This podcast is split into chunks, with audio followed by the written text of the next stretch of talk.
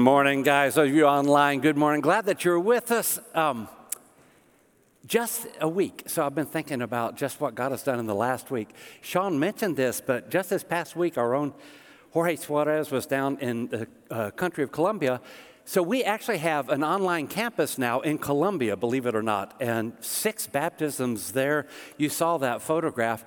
Um, the same week, I found out from um, from one of our members of our missions team that this is our 50th anniversary of hosting Joseph Shulam in Jerusalem as his sponsoring congregation in mission work, which is one of the, it's probably, we're getting close to a record sponsorship, 50 years there.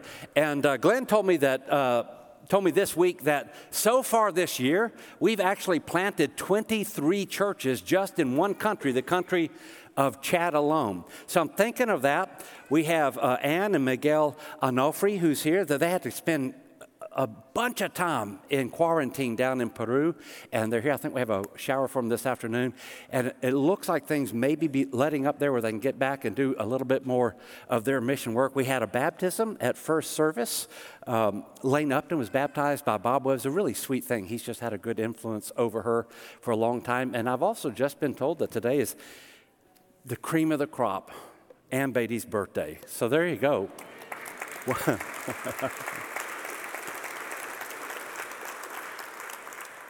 That's just one week in the life of North Boulevard. That's a whole lot, isn't it? And I haven't even read all the stuff on the notes here. Now, I want to tell this story.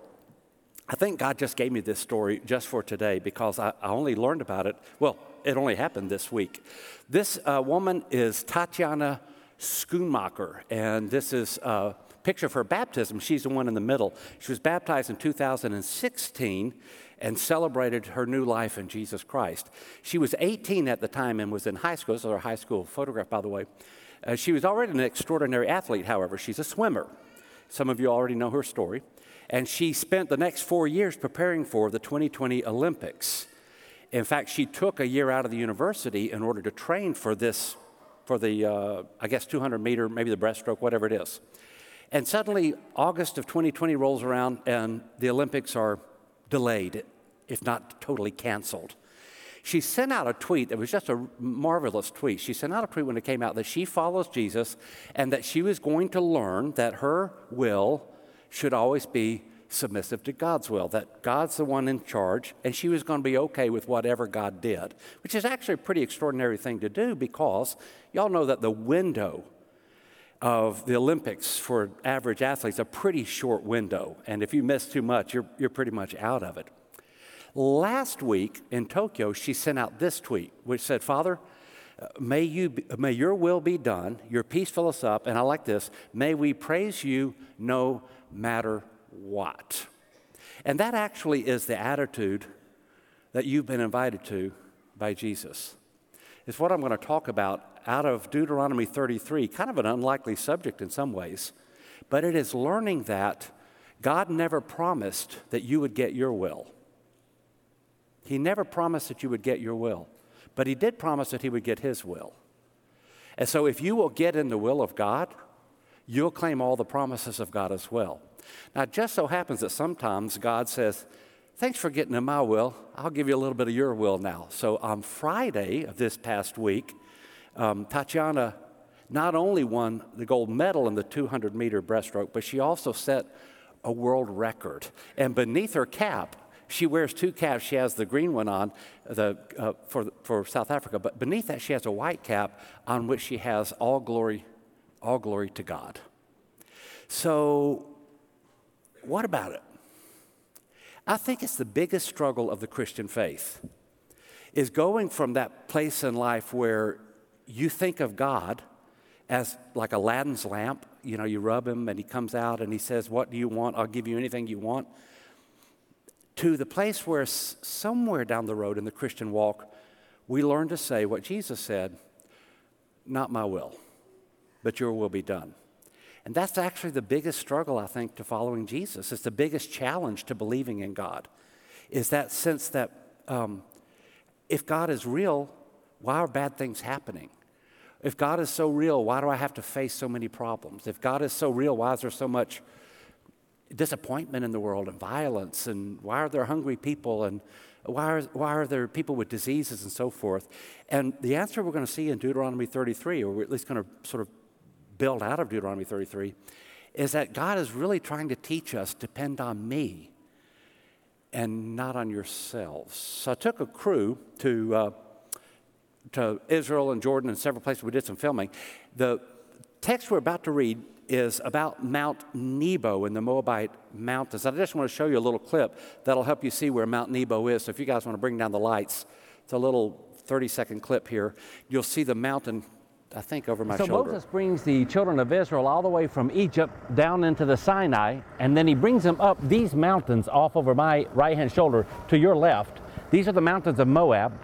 God gets him right up to this point, but because of Mo, uh, Moses' sin, God won't let him come across into the Holy Land.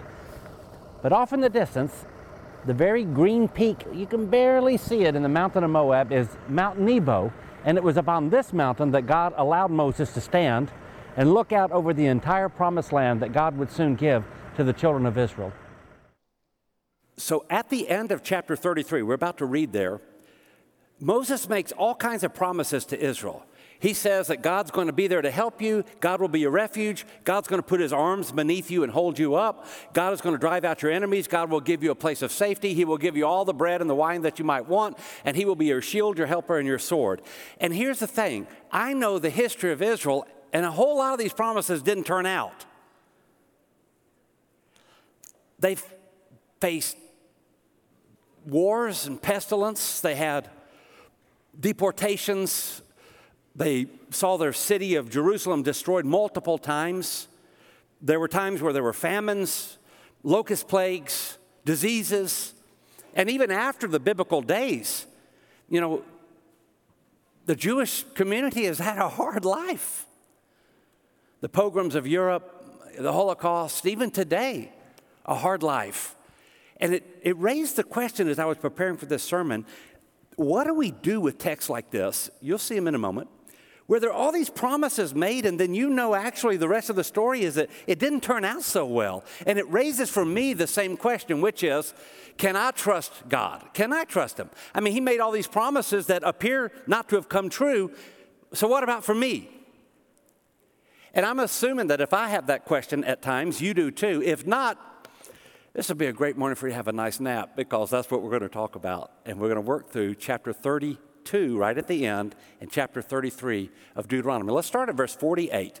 On that same day, the Lord told Moses, Go up to the Abarim, Abarim range to Mount Nebo in Moab. So I was just showing you Mount Moab, uh, Mount Moab across the Dead Sea in that a last little video clip. Across from Jericho and view Canaan, the land I'm giving the Israelites as their own to possess. And there on the mountain that you've climbed, you will die. By the way, next week's our last sermon on Deuteronomy, and I'm already getting sad about it. I, and, and I, I just, I'm sad for a lot of reasons, but one of them is I don't want Moses to die. We've been walking with him for so long 120 years, this guy has lived. For 40 years, he has carried his church through this wilderness. And all of a sudden, God says, and you can't cross over. I'm not going to let you cross over. You'll be gathered to your people just as your brother Aaron died on Mount Hor and was gathered to his people. And this is because both of you broke faith with me in the presence of the Israelites at the water of Meribah Kadesh in the desert of Zin, and because you did not uphold my holiness among the Israelites. Therefore, you will see the land only from a distance. You'll not enter the land I'm giving to the people of Israel. That sounds hard, doesn't it? After 40 years. But what happened is that God had told Moses to, stri- uh, to speak to a rock and bring water out. Moses had gotten to the point that he honestly didn't like his church anymore. He was mad at his church. He was irritated. All they did was complain. He's 40 years in a desert with them, and he was mad at them. You know, odds are he didn't like them anymore. And they were complaining about water. And so rather than honoring God by doing what God had said, Moses takes his stick and he beats the rock. And he says, Why do we have to put up with you people? And God's word is, Moses, you just dishonored me. So you're going to get to see the land from Mount Moab, Mount uh, Nebo. It's, by the way, it's also called Mount Pisgah. So when we sing songs about Pisgah or Nebo, that's what we're singing about. But he says you're not going to be able to cross over. Aaron didn't cross over either. So we have a lot of mountains in this text. Remember that mountains in the Bible are places where people meet God. And so we think that Mount Hor is the mountain where uh, Aaron is buried, or we think this is the location. Which, by the way, some of you will be familiar with the, the place called Petra, which is a pretty popular tourist spot now in Jordan. And just above Petra is a traditional site of the burial of Aaron. And on top of Mount Nebo, also called Pisgah, there's an ancient church there that commemorates where Moses stood. And this is the view Moses would have seen as he looked off Mount Nebo. By the way, we do know which mountain is Mount Nebo, and this is the view that he saw. From Mount Nebo, uh, even this photograph is much smaller than, what, than the breathtaking view you actually get. You see so much of the land of Israel. And God says to Moses, I'm going to let you look at it, but you won't get to cross the Jordan. I'm going to talk about this next week, but I've just thought a whole lot about crossing the Jordan. Think about how much the Jordan River and crossing the Jordan plays into the mythology and the songs, the poetry, and the imaginations of all of us. That the way we talk about, you know, to Canaan's land I'm on my way, or on Jordan's stormy banks I stand, that is just, it's taken mythological proportions for us because it's just that big a deal.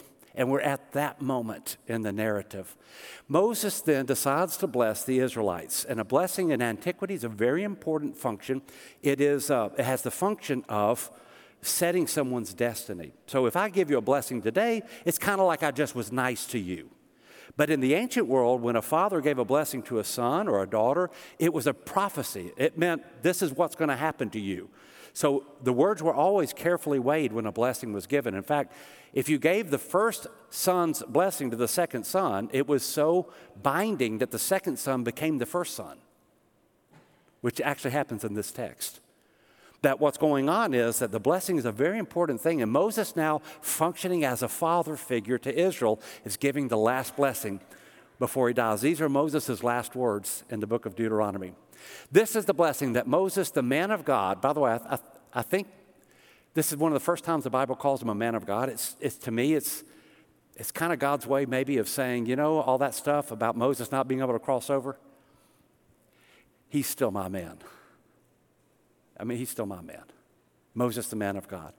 Pronounced on the Israelites before his death, he said, The Lord came from Sinai and dawned over them from Seir. These are mountains. They started at Sinai and they worked their way up uh, he shone forth from Mount Paran. He came with myriads of holy ones from the south, from his mountain slope. Surely it is you who love the people. All the holy ones are in your hand. At your feet they all bow down, and from you receive instruction. The law Moses gave us, the possession of the assembly of Jacob. He was king, that is, God was king over Jeshurun, which is a nickname for Israel, that just means righteous one, when the leaders of the people assembled along with the tribes of Israel. And I want to look back at two of those verses because there's something really kind of cool happening here. Paul, uh, Moses is saying that when God gave the Ten Commandments, he was surrounded with myriads of holy ones. He says that in verse 2, and then in verse 3, he says something similar to it. All the holy ones are in your hand.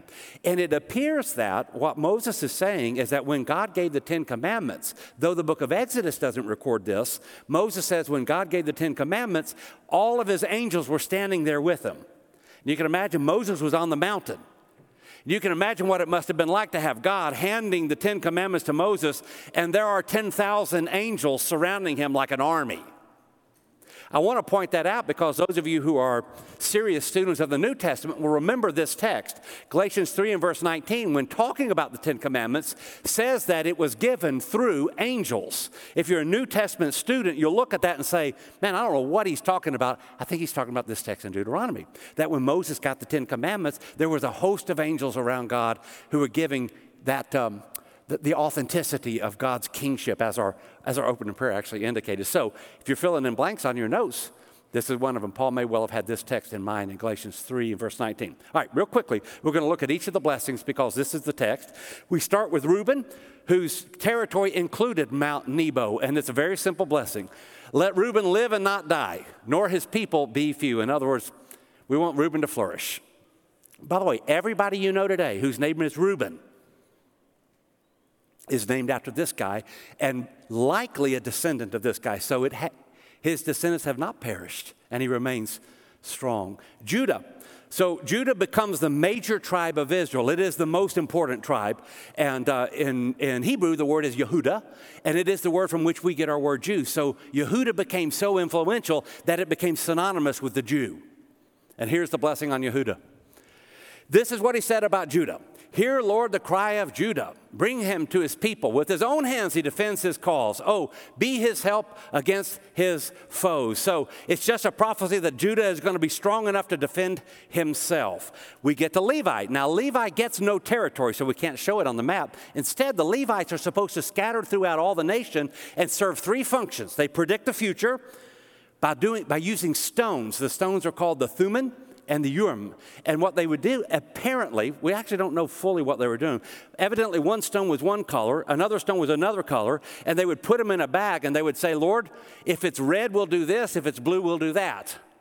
And that was their way of saying, we're going to follow the will of God. Which, by the way, is a terrifying way to do that. just, think, just saying. Uh, so, Ed Udafi is back in Nigeria uh, right now visiting. I, I, think I've said this before. Your dad's a He's the chief of his tribe. But when Edith got married to Alice, Edith's elders called Edith when he was in the U.S. and said, We found a wife for you, come home. And Edith said, Have I met her before? And they said, No, you've never met her, but when you get here to marry her, you'll meet her. And, and I mean, it's a great family, it's done a great thing, but it's just so foreign to the rest of us. And, but it tells you that there's such a thing as depending on the will of God. And I, think I've said this before too, but you know, I trust our elders, but man, if they called me and said, David, we got a wife for you, it, I might panic for just a minute, you know. Um, but this is what's happening here that these two stones, they're just depending on the will of God. Can you imagine? Depending on the will of God. The second thing the Levites did is that they taught the law to all the people in the land. And the third thing, they conducted the worship service. So here we are. About Levi, he said, Your a Thummim and Urim belong to your faithful servant. You tested him at Massah, you contended with him at the waters of Meribah. He said of his father and mother, I have no regard for them. He did not recognize his brother or acknowledge his own children, but he watched over your word and guarded your covenant. What's he saying? I think what he's saying is there was a controversy that occurred back at these waters. And the Levites stood up and said, We don't care if you're father, or mother, brother, or sister, we're going to do the right thing. That's what it means. He cared not about his kids. In other words, they decided to do the right thing no matter what their family was doing. Again, depending on the will of God. He teaches your precepts to Jacob and your law to Israel. He offers incense before you and whole burnt offerings on your altar. Bless all his skills, Lord, and be pleased with the work of his hands. Strike down those who rise against him, his foes, until they rise no more. We deal with the tribe of Benjamin, which is just north of Jerusalem. So Jerusalem's actually in the territory of Yehuda, of Judah. Benjamin's to the north of that, and the Benjaminites are still to this day a very proud people. They're warrior like people. And um, they were, even their name means powerful right arm. They were, the, they were the warriors of Israel, and you'll see that in the blessing. About Benjamin, he said, Let the beloved of the Lord rest secure in him, for he shields him all day long. That is, he's the best warrior. It's funny because Benjamin means son of my right hand, and when you read the Old Testament, you remember there was a group of Benjaminite warriors, and they were all left handed. It's, it's just something going on in this text that the name means right handed guy. And the reason they were so effective in battle remember, you're swinging a sword. You go to battle, you expect everybody you fight to be coming at you from this side. And the people from Benjamin were effective warriors because they're all left handed and they came from that side. And so nobody expected the blow to come from the left hand, especially when their name means right hand. And that made them effective warriors. So he says, He shields them all day long. The one the Lord loves rests between his shoulders. So now we have the two sons of Joseph, Manasseh and Ephraim. They, uh, they occupy the central highlands, the mountains of the middle part of Israel. You'll see that in their blessing. These are the sons of Joseph. Joseph got a double, he got a double portion. They went to his sons instead of to him, and he has two sons. About Joseph, he said, May the Lord bless his land with the precious dew from the heaven above, the deep waters that lie below. With the best the sun brings forth, and the finest the moon can yield, with the choicest gifts of the, here we go, ancient mountains. These are the highest mountains in Israel and the fruitfulness of the everlasting hills and the best gifts of the earth and its fullness with the favor of him who dwelt in the burning bush. Let all these rest on the head of Joseph, the brow, the prince among his brothers. In majesty, he's like a firstborn bull. I've said this before, but until the steam engine was invented, the ox was the most powerful machine on planet Earth, and that's what's being said. Manasseh and Ephraim are like a, they're the strongest machines there are. With them he will gore the nations, even those at the ends of the earth. Such are the ten thousands of Ephraim and the thousands of Manasseh. Then we get another double blessing Zebulun and Issachar. They live in what's called the Jezreel Valley, which is the breadbasket of all of, uh, of Israel. It's the most productive land in all of Israel. It's an image of the Jezreel Valley. The blessings are simple. About Zebulun, he said, Rejoice, Zebulun, and you're going out, and you, Issachar, and you're coming uh, to your tents, and you're entering his tents. They will summon peoples to the mountain, and there offer sacrifices of the righteous. They will feast on the abundance of the seas, and the treasures hidden in the sand. We go to Gad. Gad is on the east side of the Jordan River, and he occupies, the tribe of Gad occupies the highlands of the country of Jordan where there are a lot of row crops grown still today wheat and barley and oats and so forth. And you'll see that in this blessing. About Gad, he said, Blessed is he who enlarges Gad's domain. Gad lives there like a lion, tearing at arm or head. He chose the best land for himself. The leader's portion was kept for him. When the heads of the people assembled, he carried out the Lord's righteous will and his judgments concerning Israel. We get to Dan. And by the way, everyone in here named Dan or Daniel, if that's your first name or your last name, you're named after this guy, uh, what, this one of the sons. And so Dan starts out in what we would call the Gaza Strip today, but very shortly thereafter, Dan actually migrates to the foot of Mount Hermon, where Bashan is, which is the Golan Heights today. You'll hear that in the blessing. Dan is a lion's cub springing out of Bashan. In other words, it's a prediction that he's going to find a new territory shortly after. Two to go. Naphtali. Naphtali is the Sea of Galilee is the prettiest part of Israel. Today is still the prettiest part. It's hard to capture the beauty of this area. It's also the land of Jesus. Jesus did almost all of his ministry in the land of Naphtali which Matthew confirms. And so, an image here of the Sea of Galilee, which is a beautiful lake. About Naphtali, he said, Naphtali is abounding with the favor of the Lord and is full of his blessings and will inherit southward down to the lake. And finally, Asher, whose name means blessing, by the way. That's what the word Asher means in Hebrew. He occupies the coastal plain, the northern coastal plain where Tyre is uh, Sidon and other places where seaports are, and a lot of goods come back and forth. And the final blessing Moses gives is this Most blessed is Asher, blessed of sons is Asher. Let him be favored by his brothers, let him bathe his feet in oil. Asher has a lot of olive trees, produce a lot of oil in that area. And then he speaks of the strength of its cities. The bolts of your gates will be iron and bronze, and your strength will equal your days. Okay. That was a long survey, wasn't it? I'm feeling it too. Let's finish our text last few verses of chapter 33, and this is actually where we want to kind of focus the rest of this lesson, because God makes his promises here. So you've seen in these blessings all these promises about what's going to happen. And I am going to tell you, the sermon that I wrote today came out of a, I wrote it because I'm bothered by this text. This, I believe it, but I'm bothered by it. I'm bothered by all the promises, and then I'm bothered by the fact that I know the history of Israel and it doesn't seem to live up to these promises. That's what bothers me. And then it bothers me because I know all the stuff that I've asked God for, and I think, well, if they didn't get it when I asked for it, odds are I'm not going to get it. And then suddenly it calls into question what I think is the number one reason why there are atheists in the world today.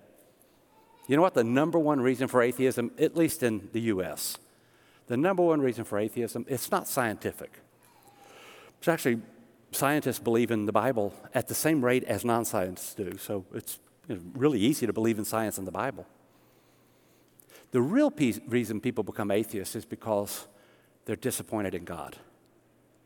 And I will say this there is a degree of integrity in atheism.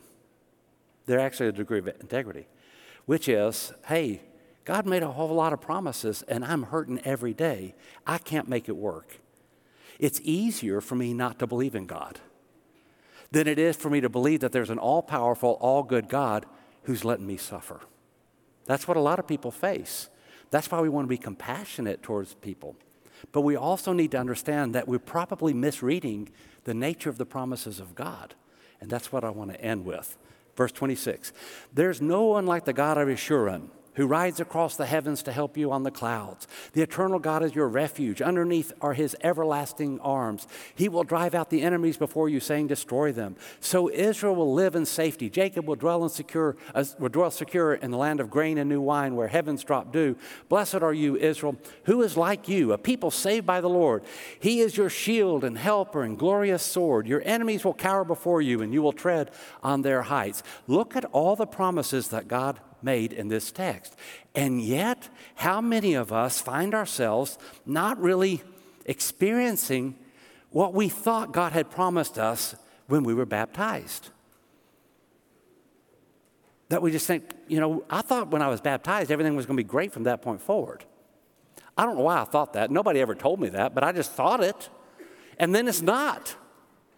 I mean, think about all the things we enter into, thinking to ourselves, well, this is going to make life beautiful. It's going to be perfect. And then it's not. And we have to deal with all this disappointment. What do we do with that? If I went back to our original swimmer, Tatiana, what she would say is we have to learn that it's God's will that counts, not my will. And I want to say, if you don't believe in God, it's true even if you don't believe in God. Like, it's not like all of a sudden being an atheist solved your problem. Did it? Now, now that you're an atheist, you don't have any disappointments? No, you still have disappointments. Now you just have no God to help you. You still have frustrations, you still have pain, you still have confusion, you still can't sort things out in life. Now you just have no God to help you. What the Bible teaches us is that upon our baptism, we start as babies, and babies start selfish. I hate to say that. But babies are the most selfish creatures on planet Earth. That's all they do is cry, give me something else, you know, change my diaper. That, you know, you think they love you, they don't. they love your food. You know, that's what they're wanting. And somewhere over the course, Julie is disagreeing with me. I would say vehemently disagreeing with me. I, am being a good Calvinist here for just a moment, uh, and then I'll go back to being Arminian in a minute. But what I will say this is this as we mature in life, here's what happens. We learn that it was never about me anyway. That was the false standard I was using. I was thinking that God is here to give me what I want. What I was missing is that God made me so that I could give Him what He wants. I prepared an outline and I kind of shuffled it since. Uh, since I wrote it. Two texts. We were chosen so that we could praise God. We are chosen so we can declare the praises of God. I would start with number two because that's where I'm reordering it. Remind yourself God didn't create you so that you could serve you. Furthermore, God didn't create you so that God could serve you. God created you so that you could cre- serve God. That's why God made us. God made us because God wanted creatures who would reflect His glory. So long as I think that God's job is to give me what I want, I'm going to be disappointed. When I learn that actually God created me to reflect His image and His glory, my job is to praise my God, you know what happens? I actually find real happiness then. Because the, the most sure way to live an unhappy life is to make happiness the goal of your life. Make happiness the goal of your life, and you'll be an unhappy person. Make God the goal of your life, and all of a sudden you'll discover wow, He gives out gold medals and breaks world records as well. I didn't expect that. I'm going to move fast. I, I went a little slow at first service. So I just remind you that when we have the wrong expectations, we end up with disappointment. So let me go to the first question, which is this If it is the case that I was created to reflect God's glory, to praise God, then I have to get my question right. The question isn't, can I trust God? The question is, can I trust God to do this or that? You see, this is actually a very specific question. What are you asking? Uh, what question are you asking about trust? What question are you asking? If you're asking the question, can I trust God to give me everything that I want? The answer is no. Let me say that again. Can you trust God to give you everything you want? The answer is no, you can't trust. He never said he was going to. You're a child, we're all children. How many of you give your children everything they want? The answer is the most libertarian of you doesn't do that. Because you know it's dumb. You would never do that. You don't give your child everything, you give them what's good for them, not what they want. Simply rephrasing the question can help us. James puts it this way in chapter 4. He says, The reason you don't get what you ask for is because you're asking for the wrong reasons. You're asking for yourself, and that's why you don't get it. So I'll put it this way I should not trust God to do my will in my life, but I should trust God to do God's will in my life. All right, a couple of illustrations. Can I trust God to help me buy the bigger house that I want? Y'all can just answer this with me. Online, you can answer this with me. The answer is no. Can I trust God to give me my daily bread? I can't. How about this one? Can I trust God to make me so pretty that I get to be a cheerleader in my school? you know why I put this up there? So I, I would not pull people's prayers out of the Western Wall in Jerusalem, but Joe Shulam does, and he likes to read them. And uh, some years ago we were there, and he was pulling these prayers out of the wall. It's like these sacred things, and he's reading them and la ha ha, you know, and then moving on to the next one. he, yeah, there you go. 50 years. Uh, so Joe pulls one out, and it says, and I'm not making this up Dear Lord, please kill Susie because she's competing against me to get the position as a cheerleader at high school. And I thought, somebody flew all the way to Jerusalem to put that prayer in the wall. You know what? You really can't trust God to answer that prayer. But here's what you can trust you can trust God to make you so beautiful on the inside that you look like Jesus. That's what he promised. He didn't promise to give you your will. He promised to give you his will. Can I trust God to prevent my car from breaking down while on vacation? No. How many times have you prayed that though? Lord, uh, you know, make sure this car gets there. And then if it breaks down, you're going to be mad at God. Like, well, he doesn't even hear my prayers. He never said, I'm going to keep your car from breaking down. He didn't promise that. I tell you what, he did promise. He promised that if your car breaks down, he's going to bring somebody into your life that you can disciple. Here's my question Can he trust you to do it? Like, trust goes both ways, doesn't it? You're sitting in the shop, there's some person sitting next to you, obviously in need of something, and you're just sitting there watching TV, Judge Judy or whatever's on, because you're so introverted you don't want to talk to her. Hey, who's got the trust issue now? God put somebody right next to you that you could talk to about Jesus, and you didn't do it. I'm just suggesting you can't trust God to give you everything you want, but you can trust Him to give you everything He wants. How about this one? Can I trust God to get me into an Ivy League university? Just say no, it'll help this sermon get done. I'm, you know, we're all dependent on you. It's in your hands now. Can I trust God to get me to school where I can witness Christ to others? Yes. Can I trust God to lower my cholesterol? Evidently not. Can I trust God to teach me moderation? I can trust God to teach me moderation. I can't trust myself to learn it, however. Can I trust God to give me a new job? I know you prayed this, Lord, this promotion's coming up. Will you give me this new job? Can you trust God to give you the new job? No, He never said, I'm going to give you a new job. But you can trust Him to give you somebody in your old job whose life you can change forever. Are you? Can He trust you? Can He trust you? Can I trust God to end this pandemic before school starts so I don't have to wear a mask to school? I don't think so. Can I trust God to use this pandemic so that I can grow spiritually? Absolutely, I can. But my question is can He trust you to grow spiritually? Can I trust God to prevent me from suffering? No. Can I trust Him to make me more holy through my suffering? Yes, and this one's pretty important, guys. Because when I do pastoral marriage counseling, which I don't do a lot of anymore, but when I used to do it, this was the big one. Can I trust God to give me a happy marriage? No. He never said, I'm going to give you a happy marriage. So it's okay to pray for it. And by the way, a lot of times he says yes. It's okay to pray for it. I hope you pray for it. But he never said, I'm going to give you a happy marriage.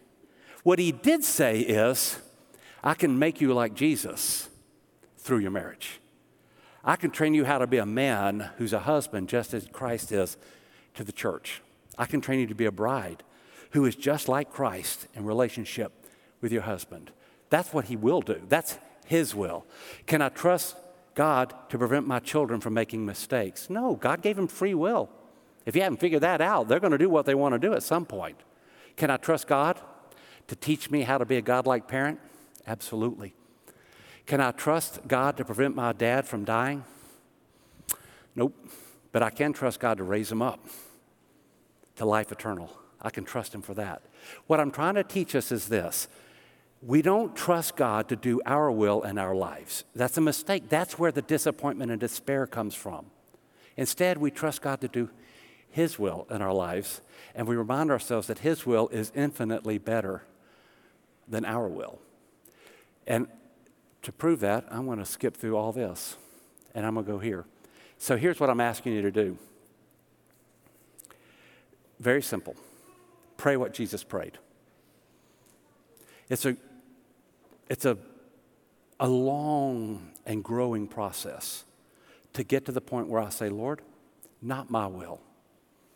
Not my will with my health, not my will with my job, not my will with my marriage, not my will with my depression, not my will with all these sorts of things. Instead, as Jesus says, you think Jesus didn't feel this? Like y'all know, he's scourged. His flesh is ripped off his body. Then he's crucified naked. He knows what's happening, he knows where it's going to go. You don't think he meant it when he said, Lord, please will you take this cup away? And then what does he say? Nevertheless, not my will, but your will be done. So I'm inviting you to have the courage to pray that prayer. Lord, we want your will done in our lives. And I'm going to say this when you make that prayer, you know what happens? The very next thing that happens, that's going to be that's going to be God's will. That is, He's going to answer it. Um, so I've already tipped you off to my last little story here. Uh, yesterday, a funeral for one of our a matriarch at North Boulevard, Ruth Mays. By the way, this is Ruth and Joe's wedding picture.